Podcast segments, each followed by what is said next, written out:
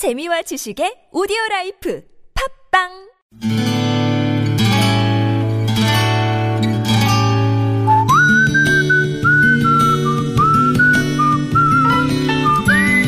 여러분 기억 속에서 여전히 반짝거리는 한 사람. 그 사람과의 추억을 떠올려 보는 시간, 당신이라는 참 좋은 사람. 오늘은 서울시 강북구 우이동에 사시는 서은희 씨의 참 좋은 사람을 만나봅니다.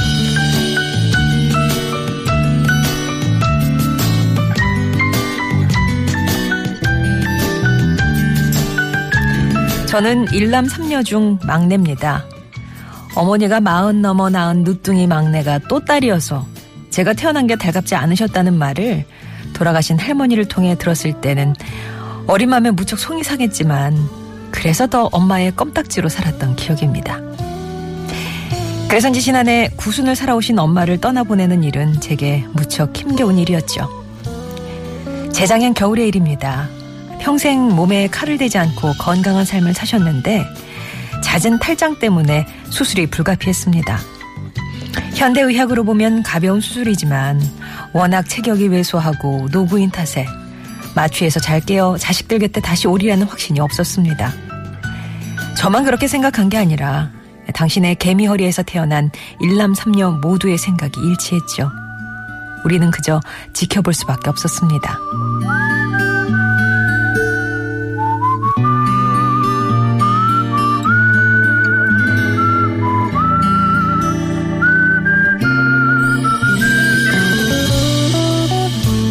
하지만 어머니는 우리의 간절함에 부응하듯 수술을 견뎌주셨고 저희는 한시름 놓았습니다. 그래도 안심할 수 없었던 저는 남편과 아이들에게 양해를 구하고 그해 겨울을 엄마 곁에서 함께 지내기로 했는데요. 겨울은 엄마에게 회복기로 내어주고 바야흐로 봄을 맞았습니다.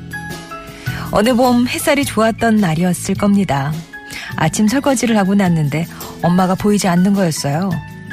어딜 가셨나 싶어 마당으로 나가보니 글쎄 죽을 고비를 넘겼으면서도 당신의 손으로 수의함을 열어 봄볕에 말리고 계시는 게 아니겠습니까? 그날 수의를 펴말리고 좀약을 새로 갈아 넣으시던 내 어머니 김순학 씨. 저는 당신이라는 참 좋은 사람의 그 손길에서 흡사 첫날 밤 이불을 굽이굽이 펴는 새색 씨의 홍조를 보았습니다.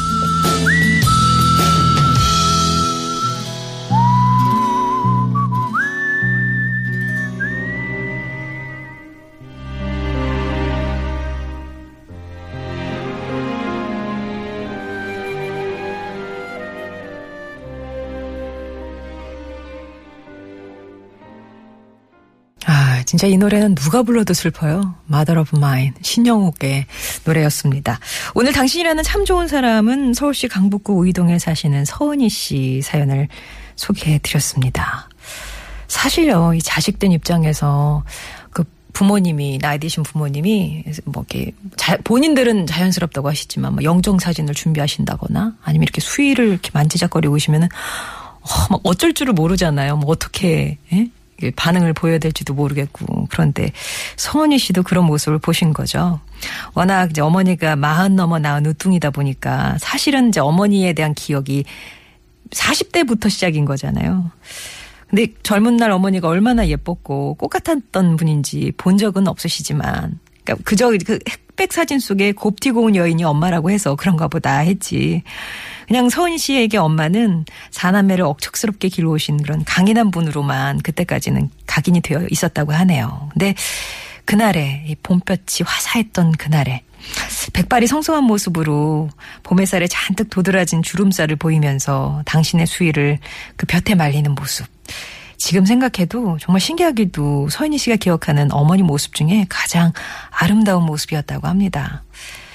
그 수위는 그 어머니가 회갑 지나고요. 윤달이 든 해에 좋은 날 받아서 지으신 거라고 하는데 그때가 서인희 씨가 20대였는데 수위에 마감 처리가 안 되는 걸 보면서 왜 그런지 한번 물어보신 적이 있으셨대요. 그때 어머니가 이 생의 고달픈 여정을 마치고 가는 날에 새털처럼 가볍게 가라고 그런 거다. 이런 답을 주셨다고요. 결국 작년에 그렇게 훌훌 털고 떠나신 어머니를 생각하면서 여전히 엄마가 많이 그립다는 말씀 전하셨습니다. 서은이 씨께는 홍삼 액기스 보내드릴게요. 송정의 좋은 사람들 3부는요, 이렇게 여러분 추억 속에 당신이라는 참 좋은 사람 사연으로 함께 합니다. 여러분 인생에 크고 작은 영향을 줬던 사람과의 소중한 추억들 얘기 들려주시면 돼요. 어머니와의 어떤 하루, 아버지와의 어떤 하루, 내 아이와의 어떤 하루, 이게 딱 도드라진 추억 하나 있으실 거 아니에요? 얘기해 주시면 됩니다. 아, 말씀으로 참여하신다고 생각하시면 돼요. 일단 당신 참여라고 저희한테 사인만 보내놓으시고 저희가 연락을 드리면, 아, 그때 뭐 이런 일이 있었어요. 라고 얘기를 해 주시면 되는 겁니다. 음성편지는 저희가 금요일에 배달해 드리고 있는데요. 이거는 여러분의 목소리로 직접 녹음을 하셔야 되는 거죠. 방법도 음성편지 이렇게 보내주시면 저희가 또 자세히 알려드리니까, 예, 부담 갖지 마시고 많이들 참여해 주시기 바랍니다.